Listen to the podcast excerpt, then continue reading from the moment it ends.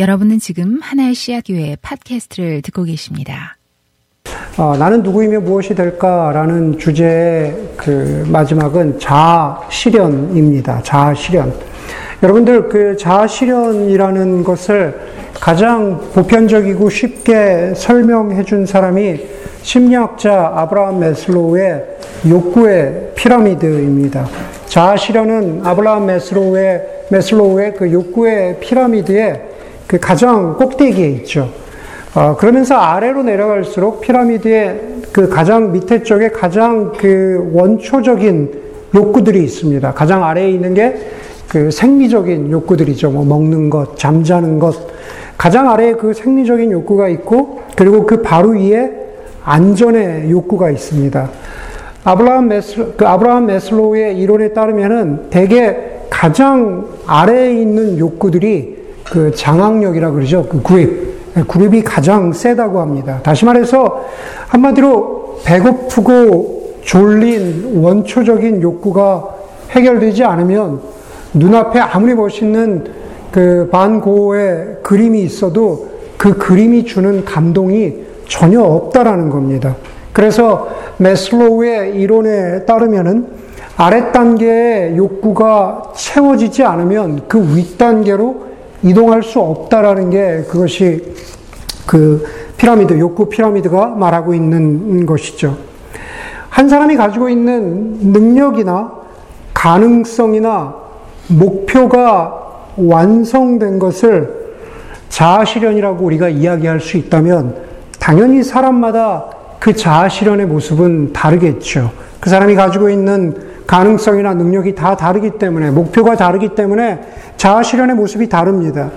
송인규 교수는 자아가 자아를 엿보다라는 책에서 오늘 첫 번째 본문인 야고보서 4장을 바탕으로 해서 한 인간의 한 인간의 자아 실현의 과정을 아주 설득력 있게 풀어갑니다. 오늘 본문에 보시면은요, 먼저는 먼저는 넓은 의미의 한 사람의 인생에서 시기를 말합니다.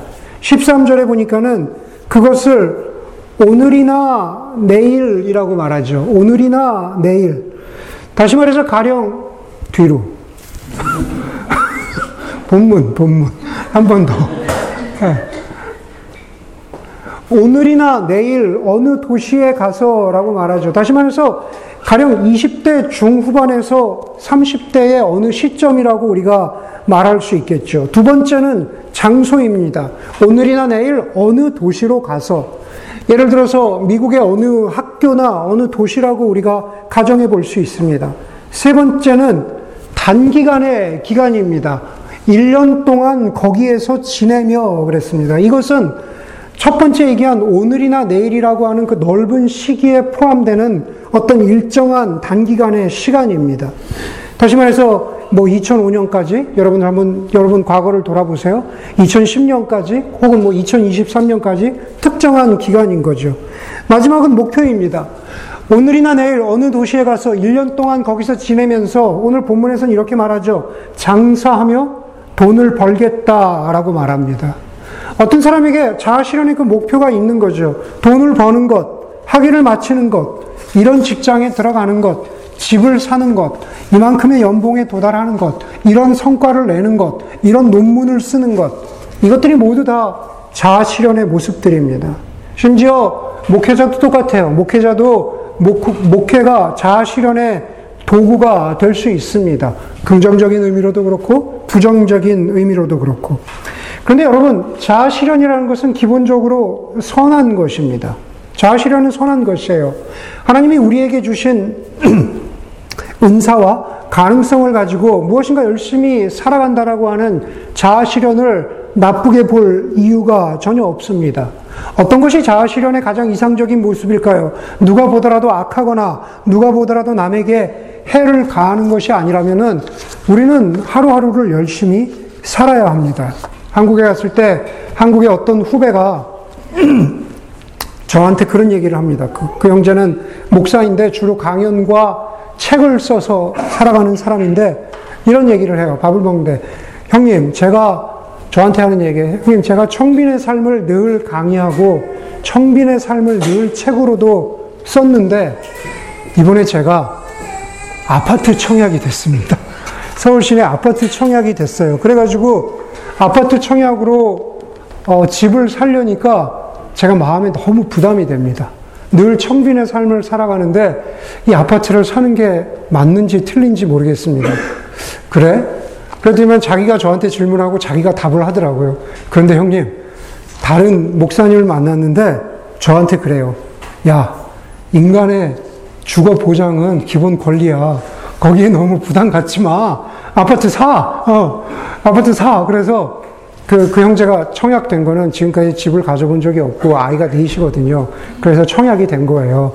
그래서 집을 사! 그러길래 형님, 제가 그래서 집을 사기로 마음을 먹었습니다. 그러면서 그게 작년 얘기예요. 근데 요즘에 집을 샀는데 또 무슨 무슨 뭐 무슨 뭐 롯데 캐슬인지 어딘지 뭐 파이프가 새고 뭐 그래가지고 그거를 또 페이스북에 한참 올렸더라고. 집을 샀는데 문제예요. 뭐 이런 거 올렸더라고요. 예. 여러분 그런 거죠. 예. 인생 어떤 인, 그런 점에서 보자면 인생 어떤 시점에서 집을 사야겠다라는 것은 저 선한 자아 실현입니다. 내 주거권이 확보가 돼야 되니까. 그것을 무시하면은 게으르고 무책임한 사람이 되는 겁니다. 그래서 17절에서 17절에서 이야기하죠. 사람이 해야 하는 선한 일이 무엇인지 알면서도 하지 않으면 그것이 그에게 죄가 됩니다. 그에게만 죄가 됩니까? 예, 배우자를 힘들게 하고 가족을 힘들게 하고 뭐 직장 동료를 힘들게 하고 예. 여러분 자아 실현은 선한 것입니다. 여러분들에게 묻겠습니다. 여러분들 지금 어디에 있습니까? 여러분들이 목표로 세운 자아 실현의 실패했습니까? 아니면 성공했습니까? 아니면 자아 실현을 추구하는 여정 가운데 있습니까? 여러분들이 자아 실현에 실패했다면 그 이유가 자신의 능력이 부족해서입니까? 아니면은 내 능력은 충분한데 여건이 받쳐주지 않아서입니까? 여러분, 제가 여기서 10년 동안 이곳에서 사역을 하면서 소위 얘기하는 많은 회사들의 흥망성쇠를 그냥 간접적으로 들었습니다. 또 그 안에서 있던 사람들의 성공과 실패도 직간접적으로 보고 들을 기회가 있었습니다. 어떤 사람은 대단한 성공, 대단한 자아 실현이 아니라고 이야기할지 모르겠지만은 이렇게 말하는 사람도 들었어요. 목사님, 저는 이 정도면 충분합니다. 이 정도면 만족합니다. 라고 하는 고백도 들어봤고, 어떤 사람은 아, 저는 뭘 위해서 살아야 될지 모르겠습니다. 예. 이곳에 오면은 정착하고 안정되면 다 좋은 것인지 알았는데 이제는 뭘 살아 뭘 위해서 살아야 될지 모르겠습니다라고 하는 정반대의 한숨도 들어보았습니다. 신영복 신영복 선생이 이런 얘기를 했어요. 무기징역을 살아가는 죄수는 그 하루하루가 의미가 있어야 합니다. 하루하루가 깨달음으로 채워지고 자기 자신이 변화해 가야 무기징역이라고 하는 그 긴 세월을 견딜 수 있습니다. 라고 그랬어요. 그분 자신이 처음에 감옥에 들어갈 때 무기징역이었거든요. 예, 그렇기 때문에 하루하루 살아가야 할 의미가 있어야만 무기징역을 버틸 수 있다라는 거죠. 그것이 만족이건 실패이건 목적의 상실이건 우리 모두는 인생이라고 하는 이 테두리와 limitation, 제한 속에서 살아가는데 그 안에서 우리는 의미를 찾아야 합니다. 그렇지 않으면은 이 시간도, 이 1년의 시간도, 아니면 이 기, 긴 인생도 우리가 견딜 수 없기 때문에 그렇습니다. 여러분 좀 더 이야기해 볼까요? 제일교포, 제일교포 2세인 일본의 국제정치학자 중에 강상중 교수란 분이 계십니다. 강상중 교수란 분이 어, 그분이 쓰신 책 중에 이런 책이 있어요. 살아야 하는 이유. 저 살아야 하는 이유. 그 책에서 이런 얘기를 해요. 우리는 인생에 대해서 우리가 우리 자신의 인생에 대해서 이런 질문을 던지죠. 이 인생이 과연 나에게 무슨 의미가 있을까라고 하면서 의문을 품고 불만을 토로합니다. 하지만 프랑클의 주장은 정반대입니다. 인생이란 거는 건 뭐냐 하면은 인생 쪽에서 나에게 던져오는 다양한 물음들에 대해서 내가 하나하나 대답해 가는 것. 인생이 나한테 질문을 던져요. 그때그때마다 그 질문들에 하나하나 대답해 가는 게 인생이라는 겁니다. 그렇기 때문에 인생의 물음 하나하나에 정확히 예, 그렇습니다. 라고 대답할 수 있는 것은 결코 쉽게 나오는 낙천적인 선택이 아니라 대단히 무거운 결단이라는 거죠. 내 인생에 대해서 내가 이 부분에 대해서 예, 라고 할 수 있는 건 정말 무거운 결단이라는 겁니다. 그런데 강상준 교수가 이야기한 괜찮아요. 울어도 괜찮으니까 신경 쓰지 마세요. 강상준 교수가 얘기한 빅터 프랑클. 프랑클은 누구일까요? 여기서 책에 나오는 프랑클은 누구냐면은 빅터 프랑클이라고 하는 사람인데 아우슈비츠 수용소에서 살아남아서 죽음의 수용소에서라는 책을 쓴 정신과 의사입니다. 정신치료 중에서 그 의미치료라는 게 있대요. 네, 그런 게 있대요. 잘 모르지만 의미치료라는 게 있는데 그 의미치료라는 영역을 시작한 분이 빅터 프랑클이라고 합니다. 다시 말해서 빅터 프랑클이 말하는 그 관점에서 자아실현은 뭐냐면은 인생이 우리에게 던지는 다양한 질문들에 대해서 예 라고 대답할 수 있는 것. 그것이 성공이건 실패이건 간에 그렇지 인생이란 이런 거지 예 라고 대답할 수 있는 것. 그런데 여러분, 우리가 인생을 살아가다 보면요, 그럼에도 불구하고 자아 실현에는 우리의 손길이 절대 닿을 수 없는 영역이 있습니다. 야고보 사도는요, 그것을 14절에서 이렇게 말해요. 여러분은 내일 일을 알지 못합니다. 여러분의 생명이 무엇입니까? 여러분들은 잠깐 나타났다가 사라져버리는 안개와 같습니다. 우리 모두가 안개와 같아요.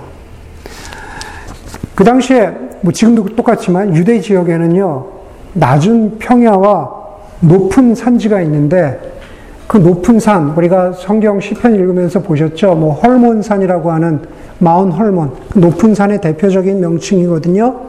헐몬 산 같은 데는요 높은 산에는 밤에 안개가 생겼다가 아침이 돼서 해가 뜨면 그 건조한 기후 때문에 안개가 금방 사라져 버린다고 해요.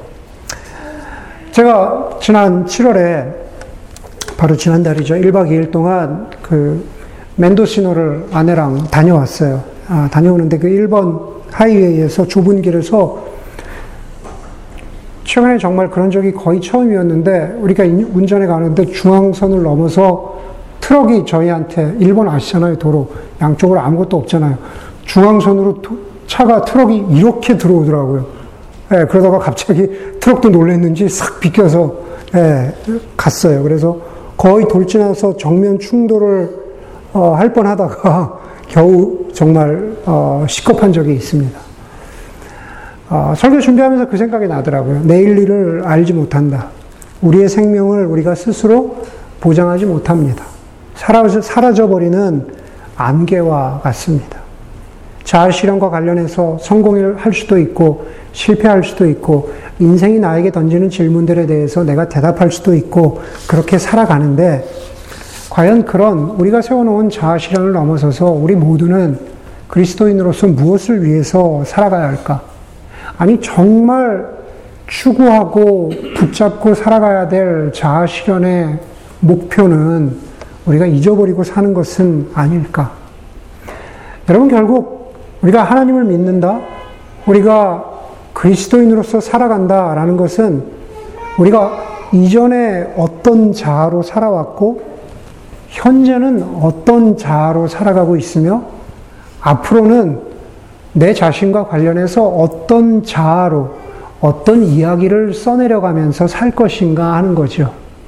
그런데 그리스도인이 된다는 것은요, 내가 내 이야기를 써내가, 써내려가는 것도 있지만은 하나님께서 극본을 쓰시고 하나님께서 감독이 되시고 우리를 배우로 부르시는데 수동적인 배우가 아니라 하나님이 감독 되신 하나님이 우리와 더불어서 계속 상의하시면서 이야기를 만들어 가시고 써나 가시는 거죠. 그게 그리스도인으로서 살아가는 겁니다. 하나님 결코 우리를 그냥 이끌고 가시는 수동적으로 이끌고 가시는 기계처럼 우리를 부르지 않으셨다라는 겁니다.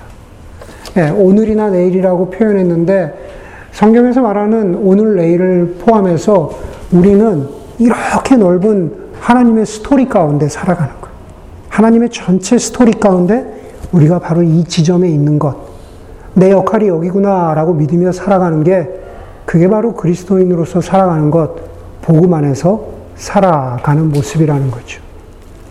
요한복음 21장, 그것을 갖다가 우리가 여러 가지로 설교할 수 있지만은 여러분 저는 오늘 그것을 자아 실현의 모습에서 한번 보고자 했던 겁니다.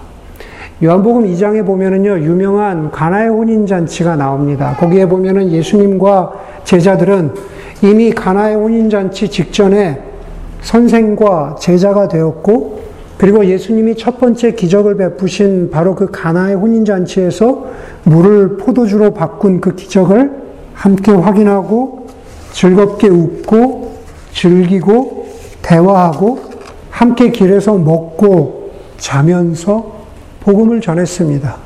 그게 요한복음의 스토리죠. 여러분, 그 가운데에서 많은 사역의 열매들이 있죠. 자아 실현을 굳이 사역에 빗대어 보자면 예수님에게도 사역의 열매가 있었고 제자들에게도 사역의 열매가 있었어요. 인생의 자아 실현이 있었다는 말입니다. 성공도 있었고 실패도 있었지만 제자들에게는 성공도 있어 실패도 있었지만 그러나 괜찮았습니다. 그런데 성공 실패보다 더 중요한 건 예수님과 제자들 사이에 있었던 그것을 공동체라고 말할 수 있다면 그 공동체 안에 있었던 사랑이 중요합니다. 그러나 가나의 혼인잔치가 먼 얘기가 되고 시간이 흘러서 예수님은 십자가에서는 사랑이라고는 전혀 찾아볼 수 없는 처절한 고통과 고독 속에서 죽으셨습니다. 그리고 제자들도 별반 다르지 않았어요. 그들은 부활하신 예수님을 목격했어요. 저 부활하신 예수님을 목격했습니다. 그런데도 제자들은 상실감과 외로움을 가지고 요한복음 20장에 보면은 다시 자기들의 고향인 디베리아 바닷가로 돌아왔습니다. 고기잡이라고 하는 업으로 돌아왔어요. 여러분, 요한복음 20장에 보면은요, 제자들의 자아 실현은요, 이제 고기를 잡고 살아남는 생존이 자아 실현이에요. 그들이 지난 3년 동안에 그들에게 자아 실현은요, 어찌됐던 간에 예수 그리스도와 동행하면서 영적으로 성숙해가고 하나님 나라 복음을 전파하고 하나님 나라를 위해서 살아가는 것인데 지금 여기 요한복음 20장에서는 그냥 고기잡이로 돌아와서 먹고 사는 게 유일한 자아 실현, 생존의 차원으로 축소 되었습니다. 그런 그들에게 예수님이 나타나셨어요.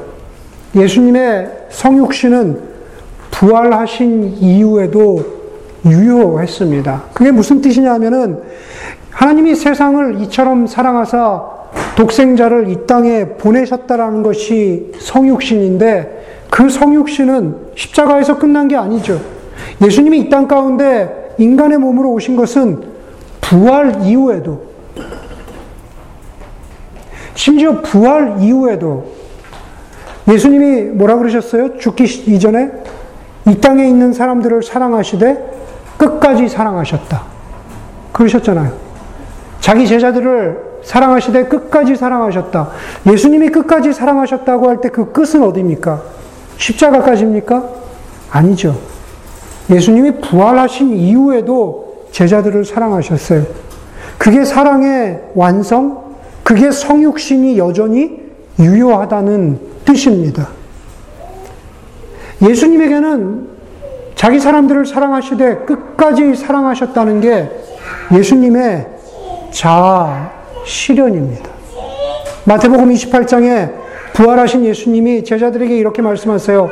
보라, 세상 끝날까지 내가 너희와 함께 하겠다라고 하신 것은 사역을 말씀하시기 이전에 내가 너희를 끝까지 사랑하겠다는 약속이 있어요. 내가 너희와 함께 하겠다. 내가 너희를 끝까지 사랑하겠다.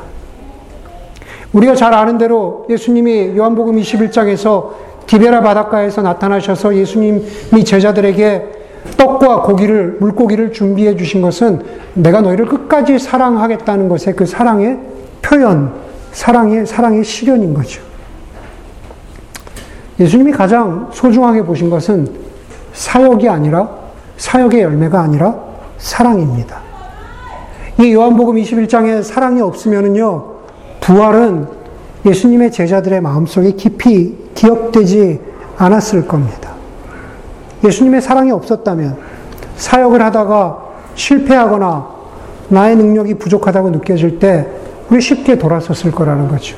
우리 인생도 마찬가지입니다. 수많은 사람들 사역으로 성공하고 사역으로 실패하고 사역으로 그저 그런 사람들 수많이 많이 봐왔습니다. 그런 목회자도 봐왔고 그런 공동체도 봐왔습니다. 그런 관계들도 봐왔어요. 그러나 사역은 잊혀져요. 귀한 것이지만 잊혀져요. 마지막까지 남는 것은 바로 예수님의 사랑처럼 사랑입니다. 사역에서는 열매라고 하는 성취라고 하는 그런 사역에서는 우리가 실패할 수 있지만 실패한 사랑은 없습니다. 완성되지 않았고 조금 부족하다고 여겨질지 모르겠고 조금 미성숙하고 조금 거칠다고 말할 수는 얘기할 수 있을지 모르겠지만은 실패한 사랑은 없습니다. 그렇기 때문에 이 설교의 시리즈에서 제가 여러분들에게 말씀드리고 싶은 것은 마지막 자아 실현, 정말로 우리가 누구이며 어떤 사람이 될까? 마지막은 바로 사랑입니다. 여러분과 저는 우리의 삶 가운데서 구체적인 사랑의 모습으로 실천해야 하고 그렇게 부름받았죠. 저기서 얘기하는 어떤 시기 가운데 어떤 기간 가운데 어떤 때는 배우자를 사랑해야 하고 어떤 때는 자녀들을 사랑해야 하고 어떤 때는 교회 교사로서 우리의 이세들을 사랑해야 하고 어떤 때는 목회자로서 교우인들을 사랑해야 하고 어떤 때는 직장에서 동료들을 혹은 부하 직원들을 사랑해야 하고 그런데 그 사랑 가운데 원하는 사랑도 있지만 원치 않는 사랑으로 하나님이 우리를 부르실 때도 있다라는 겁니다. 그러나 그것이 우리 모두에게 비록 그것이 원치 않는 사랑일지라도 그것이 우리 모두에게 동일하게 주어진 자아실현의 모습이라는 거예요. 그 자아실현에는 예외가 없다라고 하는 겁니다. 실패한 사랑이 없다는 것. 우리를 포기하지 않으신 예수님의 사랑을 안다면 정말로 사랑받는 존재로 살아갈 수 있는 거죠. 제가 좋아하는 소설가인데 그 김금 김금이라고 하는 분이 있는데 그분이 최근에 에세이를 쓰셨어요. 최근은 아니지만 뭐 최근 책이에요. 사랑 밖에 사랑 바깥에 사랑 밖의 모든 말들이라고 하는 책인데 그 책에서 여러 문장을 건졌지만 가장 유일하게 마지막 남는 문장이 있다면은 이거예요. 사랑은 최후의 온기다. 예. 사랑은 최후의 온기다. 사랑이라는 것은 모든 의미, 모든 목적이 사라져서 춥고 외로울 때도 마지막까지 남아있는 유일한 온기, 유일한 따뜻함이다. 안나 마리아 고치가 글을 쓰고 비올레타 로피즈라는 사람이 그림을 그린 할머니의 팡도르라는 그림책 이야기로 오늘 설교를 마치려고 합니다. 이제 보여주세요. 네, 할머니의 팡도르. 네. 물안개가 가득한 마을의 외딴 집에 조용히 늙어가는 할머니가 있었습니다. 할머니는 고단한 인생의 마지막을 바라보면서 죽음이 다가오는 것을 직감하고 있었습니다. 마침내 저 그림에서 보이는 죽음의 사자가 와서 문을 두드리면서 할머니한테 이렇게 말해요. 할머니, 이제 나랑 같이 갑시다. 예, 저 세상으로 갑시다. 죽음을 기다리던 할머니는 당황하지 않고 오히려 죽음의 사자를 반갑게 맞이합니다. 그러면서 자기에게 며칠만 더 시간을 달라 그래요. 그러면서 그 이유는 마을 아이들을 위해서 과일과 시나몬을 가득 넣은 크리스마스 빵을 만들어야 하기 때문에 시간이 좀 더 필요하다고 말해요. 그런데 죽음의 사자도, 죽음의 사자가 그래서 할머니에게 시간을 주고, 죽음의 사자도 할머니가 만든 팡도르 크리스마스 빵을 맛보고는 그만 정신이 확 나가버렸어. 빵이 이렇게 맛있다니. 이렇게 맛있는 빵이 있다니. 사람을 죽음으로 인도하는 죽음의 사자는요, 할머니의 그 기막힌 빵을 맛보고, 나 맛보고 나서 너무 행복한 나머지 얼굴에 저렇게 붉은 홍기가 돌아요. 빨간 발그스름하게 너무 좋아가지고 홍조가 돌기 시작합니다. 그래서 이 세상의 달콤함을 맛본 죽음의 사자는 계속해서 할머니가 만들어내는 구운 호두. 이게 뭔지 저도 먹어보고 싶습니다. 구운 호두, 참깨 사탕, 꿀에 졸인 밤, 이런 것들을 갖다가 계속 마음껏 먹어보기 위해서 저승사자의 그 상징과도 같은 저 검은 망토마저도 훌러덩 벗어버렸다고 그래요. 결국 할머니의 집에서 며칠간 머물면서 금빛 팡도르빵과 달콤함을 충분히 맛본 죽음의 사자는 이제는 더 이상 자신의 임무를 수행할, 수행할 수 없을 정도로 그냥 손을 놔버렸어요. 그냥, 그냥 풀어져 버렸습니다. 그런데 그때 엄청난 반전이 일어났어요. 뭐냐 하면은 죽음의 사자가 해야 할 말을 할머니가 하는 거죠. 자, 이제 갑시다. 어, 이제 저승으로 갑시다. 네. 말씀드린 대로 할머니가 죽음의 사자에게 며칠 동안 기다려 달라고 했던 것은 목숨을 연장하기 위해서가 아니죠. 크리스마스를 맞이한 동네 아이들, 그리고 아는 것이라고는 죽음밖에 없는 그 저승사자에게 달콤함을 맛보여 주기 위해서 그랬던 거죠. 할머니는 이제 미련 없이 죽음을 향해서 떠날 준비가 되었는데, 사실 그 동화 속에서 할머니는 삶과 죽음을 모두 다 받아들이는 그러한 모습을 보여주고 있는 거죠. 아마 이렇게 질문할 것 같아요. 할머니가 죽고 나면 이 금빛 크리스마스 빵, 팡도르는 어떻게 될까? 할머니가 죽고 사라졌으니 이 달콤한 빵들도 이 세상에서 다 사라지고 마는 것일까? 할머니가 이렇게 말해요. 예, 동화의 마지막에서. 뭐 저게 Spanish인지 Portuguese인지 모르겠지만 cialda라고 하는데 cialda는 와플이래요 와플. 네. 할머니가 이렇게 말해요. 내가 cialda 속에 레시피를 숨겨두었으니까는 이제 비밀은 아이들 속에 영원히 살아 있을 거야. 이제 갈 시간이야. 그러죠. 여러분, 우리는 영원히 살 수 없습니다. 그러나 우리는 주변 사람들에게 다음 세대에게 레시피를 남길 수 있죠. 찰다 속에 레시피가 있을 거야. 예수님은 부활하시고 우리를 끝까지 사랑하셔서 참 사람이 되는 것, 자아 실현이 무엇인지에 대해서 예수님의 예수님의 찰다 속에 레시피를 남겨주셨죠.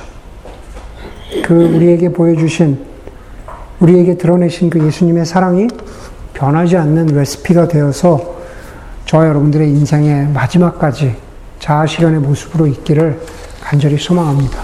함께 기도하겠습니다.